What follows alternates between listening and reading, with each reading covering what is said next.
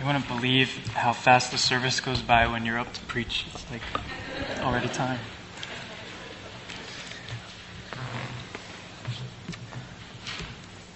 We are in the book of Matthew, chapter 6. It's page 811 in the Pew Bibles, and it's also printed in your bulletin.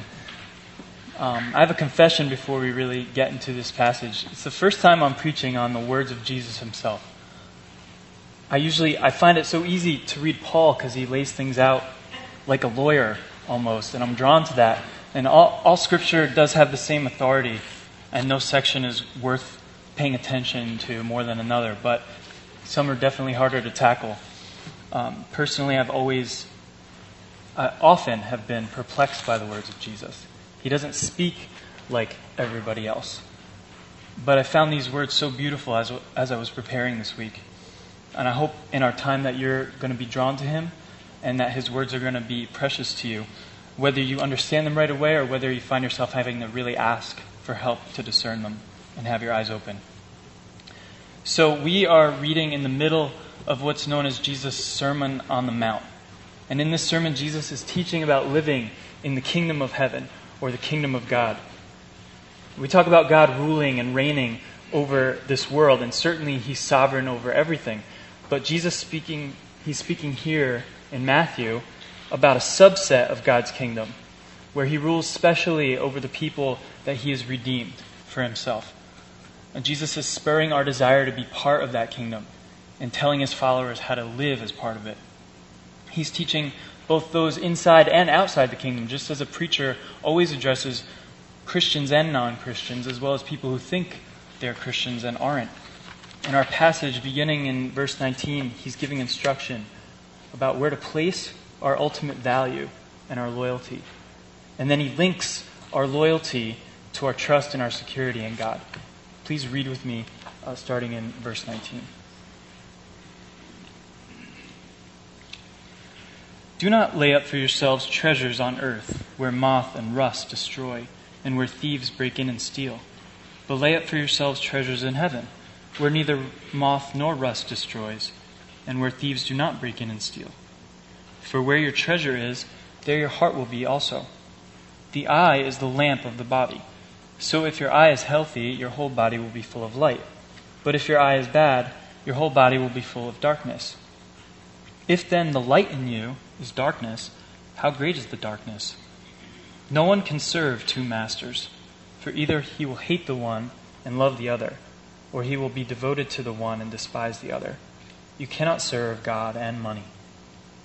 Therefore, I tell you, do not be anxious about your life, what you will eat or what you will drink, nor about your body, what you will put on. Is not life more than food, and the body more than clothing? Look at the birds of the air. They neither sow nor reap, nor gather into barns, and yet your heavenly Father feeds them.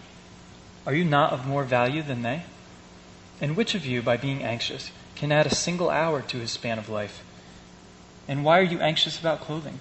Consider the lilies of the field, how they grow. They neither toil nor spin. Yet I tell you, even Solomon in all his glory was not arrayed like one of these. But if God so clothes the grass of the field, which today is alive and tomorrow is thrown into the oven, will he not much more clothe you, O you of little faith? Therefore, do not be anxious saying, What shall we eat? Or what shall we drink? Or what shall we wear? For the Gentiles seek after all these things, and your heavenly Father knows that you need them all. But seek first the kingdom of God and his righteousness, and all these things will be added to you. Therefore, do not be anxious about tomorrow, for tomorrow will be anxious for itself. Sufficient for the day is its own trouble. Let's pray together.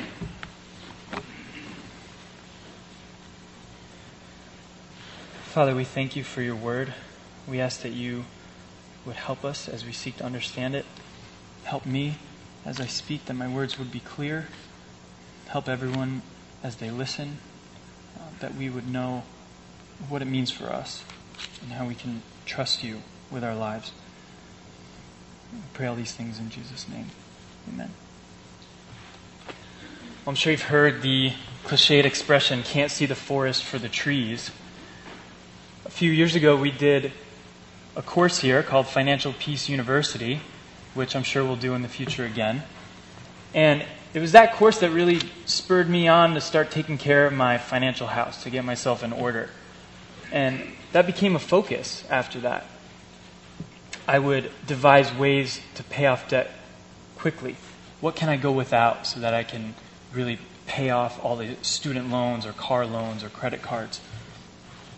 And not it didn't take too long before I got sidetracked by that. My goal was to be free financially so that I could live more fully for God, but eventually what was right in front of me became the focus. Couldn't see the forest for the trees. And if we're not careful, we can find ourselves just consumed with the concerns of this world. It crowds out what's really important. We all tend to live for this present world, and so we worry about the future. We tether ourselves to the here and now as we're going to see in this passage, truly worshiping God gives us an eternal perspective that frees us from anxiety. We're going to focus on Jesus' teaching about worship in verses 19 through 24 and Jesus' teaching about worry in verses 25 through 34. And then we'll draw some applications for our lives out of this teaching. First, Jesus teaches us about worship, about what we value. He commands us not to lay up treasures on earth. Verse 19, he describes the earth as a place where moth and rust destroy and where thieves break in and steal. Everything we can collect in this world is transient. If you lay up treasure on this earth, you are going to suffer loss. So, if you've ever found your ultimate delight in worldly things, and most of us here have at some point, you've experienced what it is to lay up treasures on earth. Maybe you value your reputation or wealth or respectable education above everything else. So you focus on those things, you center on those things. If you go for a promotion at work, you strive to lay up enough favor in your boss's eyes for that payoff. If you're trying to get into a good college, you think of ways to impress the admissions office, and you lay up extracurricular activities and community service. You're hoping for that letter of acceptance.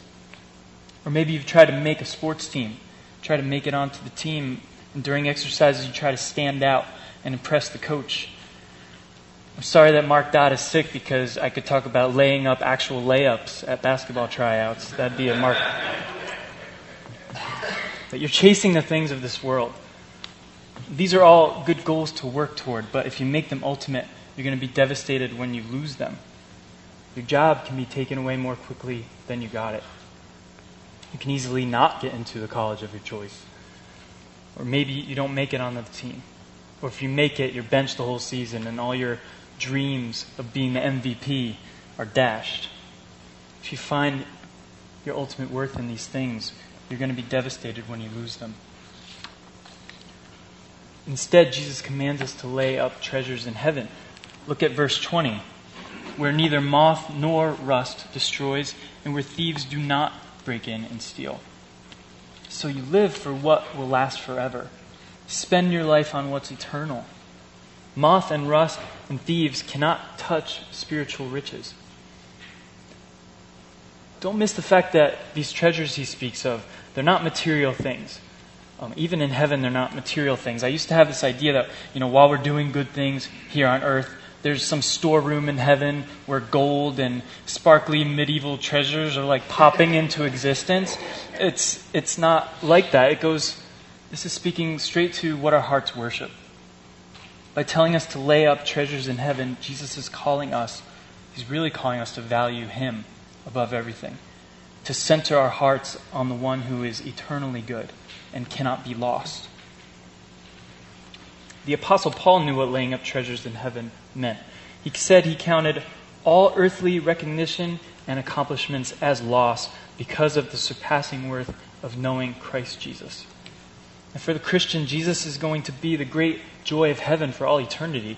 So to know and obey him in this life is truly to live with an eternal perspective. Look at verse 21. For where your treasure is, there your heart will be also. Whatever or whomever you live for is what you worship. You serve it, you center on it. The next metaphor uses a bit more abstract. He speaks about the eye being the lamp of the body, and I could spend a lot of time here, but I won't. I did include a quotation on the front of the bulletin that you should read later. Um, it's by John Piper, and I've given you the title. Uh, you can look up uh, his article where that comes from. But to make it short, Jesus is speaking here of spiritual sight, the ability to see what's truly valuable. Read verses 22 and 23 again with me. The eye is the lamp of the body. So, if your eye is healthy, your whole body will be full of light. But if your eye is bad, your whole body will be full of darkness. If then the light in you is darkness, how great is the darkness? In other words, what you see as good informs your whole life. If you if what you count as valuable is really something that's valuable, namely God, then you see clearly. Your life is illuminated. But if you count petty earthly things as valuable, you're really in the dark. Next, in verse 24, Jesus uses this metaphor of slavery two masters. You can't equally serve two different masters. You're going to prefer one or the other. He says you can't serve God and money. And this word for money, it's a Greek word that meant material possessions. You can't put your stock in earthly things and truly have your heart centered on God fully. But how does our heart change? How can our eyes see that Christ is valuable above all else? It's not easy to do in this world. How can we be freed from the slavery of passing things? Well, it takes a miracle of God to give us that sight. It takes God stepping in to free us from our bondage to the things of this world so that we can see Jesus as Paul did. You get to the point where you see everything else as garbage compared to Christ. We'll talk more about that heart change in a few minutes. For now, let's turn to Jesus' teaching on worry, which is linked to what we worship. He begins in verse 25 with the word therefore. So, based on everything he's told us before, he commands us not to be anxious. Verse 25 Therefore I tell you, do not be anxious about your life, what you will eat or what you will drink, nor about your body, what you will put on. Is not life more than food, and the body more than clothing? We'd probably love it if food and clothing were all we had to worry about. But we have so many things to add to that list. Think about how much space worry occupies in your head.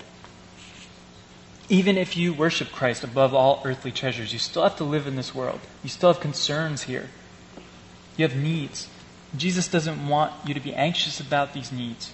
He says, lay up treasures in heaven, but also don't worry about necessities because your Father has you well taken care of. So he uses two illustrations from nature. Are you worried about food and drink? Look at the birds.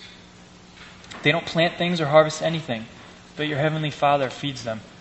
I don't know if you saw this morning, there were like thousands of birds out in this field. They're, they're not worried. They're going about their business. They, they're going to eat and they're going to be fine. God takes care of them.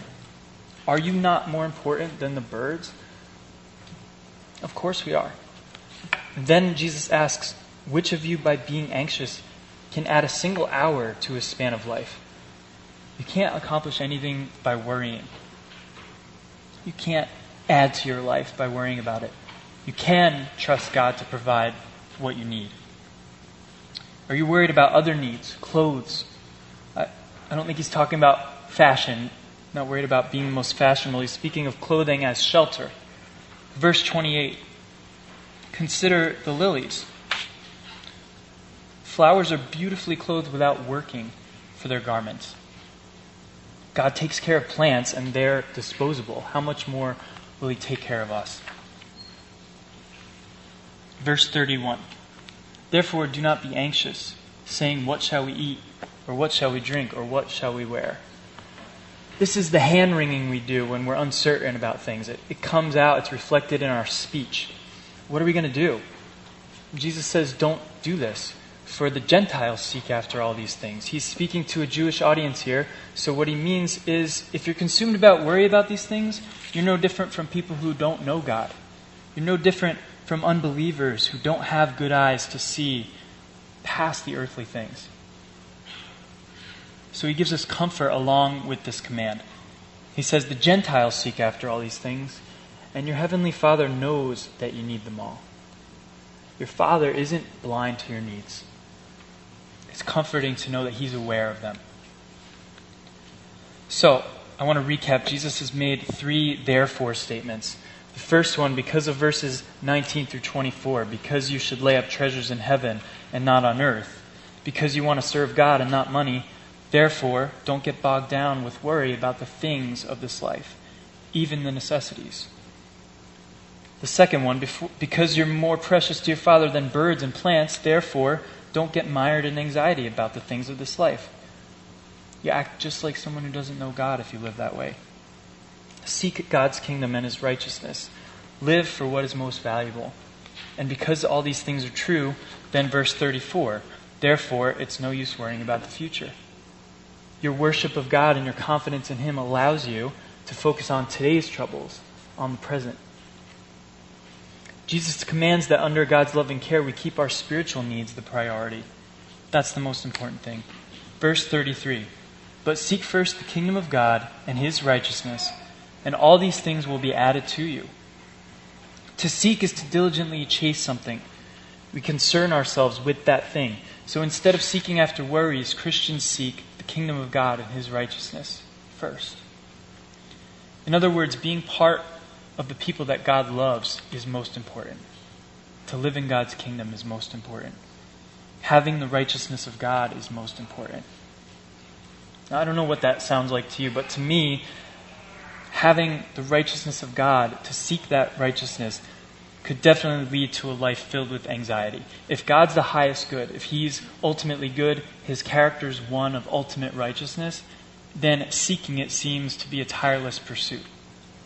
How can that possibly lead to a life of peace and not anxiety? All this talk about laying up spiritual treasures in heaven and seeking God's righteousness, it could sound like we should try to earn God's favor Many people have made this Sermon on the Mount into a bunch of morals to follow. To be sure, Jesus sure sets forth moral standards here, but they're impossibly high. We can't do them on our own. Jesus is the only one who ever reached them. He's perfectly lived out these commands. He trusted his Father every day and for his whole life. We can't do this on our own. We're naturally blind to what is good, and we naturally are unrighteous. But again, your Father knows your needs. It was going to become clear to the people that Jesus was talking to that He Himself would be the way they would seek God's righteousness. It's clear to us looking back that Jesus is the way to God's righteousness. God sent Jesus to live perfectly as we should. He lived his life truly centered on his Father, God. He lived as we cannot. We deserve separation from God for all eternity because we are unrighteous. Yet through Jesus' death in our place, he absorbs the wrath of God. He takes our unrighteousness upon him. He bore the shame of it on the cross. And now we can have the forgiveness of God and God's acceptance. If you place your faith in Christ for what he's accomplished on your behalf, God counts Christ's righteousness as if it was your own. That's how you rest. That's how your life can be free of anxiety. You seek God's kingdom and his righteousness through Christ only. We can begin to be righteous once we're resting in Christ's accomplished righteousness. Christ tells us this way, the way to live in God's kingdom, but he's the only one who can usher us into it. So we depend on him. His finished work on our behalf is what makes it possible for us to value Him above everything. That's how our hearts are changed. That's how our eyes are opened. That's how we can serve God as our one true master and not be sidetracked by money or anything else in this world. Christ makes it possible for us to trust God as a loving Father, not be anxious.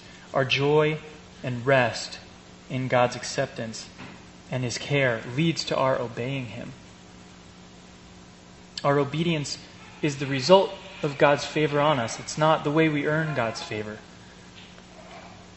So, if we have God's acceptance through Jesus, in what ways can we apply this? What, what ways can we obey as a result of God being pleased with us and allowing us to enter into the rest of Christ's righteousness? First, know Christ. Make that the greatest goal of your life. Is that the greatest goal of your life? Are you sidetracked by the things of this world? Have you unwittingly become centered on them? Second, replace worry about your future with trust in God the Father's provision for you. That is so much easier to say than to do because we have trained our minds to worry. You, you train your, your patterns of thoughts and, and the way your heart is wired. It's going to take effort on your part to center your heart on Jesus' words. It takes deliberately thinking of God as your loving Father instead of obeying that temptation to worry. It means knowing God more fully through what He's revealed to us. This is hardly the only passage in Scripture about worry and about God providing for us. We grow to know God as our Father more fully through His Word and by walking with Him. And we learn to trust Him with our future. That doesn't mean we don't plan our lives well, or work hard, or run our businesses properly, or get good grades for a good education. It doesn't mean forget this world, just live for heaven. Living for the kingdom of heaven affects our here and now. But those things become a means to living in God's kingdom, to live as redeemed people who are seeking God's righteousness through Jesus. Um, let's look at a really practical collision of these two ideas of laying up treasures and not being anxious. Jesus says, But seek first the kingdom of God and his righteousness, and all these things will be added to you. All, by all these things, he means all those things, the needs you want to worry about. So this can be kind of problematic. Does this mean there aren't poor Christians out there suffering loss and starvation? No, there, there are. So what about them? Here's where these two things collide in a really practical way. How has God blessed you with the ability to help meet the needs of others? Do you ultimately worship God? And does that lead to being generous in the lives of people? The Apostle Paul says, As we have opportunity, let us do good to everyone, and especially to those who are of the household of faith. So, what good can you do? In what ways can you be the very fulfillment of Christ's assuring words about provision? We have a responsibility. It affects the here and now. Uh, anytime you hear of God miraculously providing material needs to someone, or um, I remember Bob Cathell stood up and told of his boss providing a bonus when they needed it most in his family. Anytime you hear stories like that, someone had to be the answer to, to that prayer and the answer to Jesus' promises here, whether they did it intentionally with that in mind or not. So understand what Jesus always seems to do, which is help shift your focus off yourself and onto others. That's what this life is for. We worship God, and that affects our love for people. If you're here and you haven't placed your faith in Jesus, you aren't yet resting in Christ's righteousness. Ponder the goodness of God as a heavenly Father who provides for his children. If you desire to be under his care and to be freed to live for what's truly valuable, namely him, then come to Christ. Trust in his work of perfect obedience and death and resurrection on your behalf. And Christ's righteousness can then be yours. Live for the kingdom of God. Live as one delivered from a heart of blindness to what's ultimately valuable. God has taken care of our greatest spiritual need. Jesus has redeemed us to be members of Christ, of God's kingdom, clothed in his righteousness, and free to be truly righteous. So if he's provided our greatest spiritual need, let's trust him to provide everything we need to live in this world. Seek God's kingdom and his righteousness in Christ. Let's pray. Father, I ask that you would make us people that live for you that lay up treasures in heaven. I pray that that would free us from being anxious, that every day would be affected by this, this news that, that you are going to provide for us, that you have our best spiritual interests in mind, so we don't have to be concerned with these things of the world. I pray that for anyone here who has not yet placed their faith in Christ that that you would allow them to see you as truly valuable, that they would turn to you. Pray these things in Jesus' name. Amen.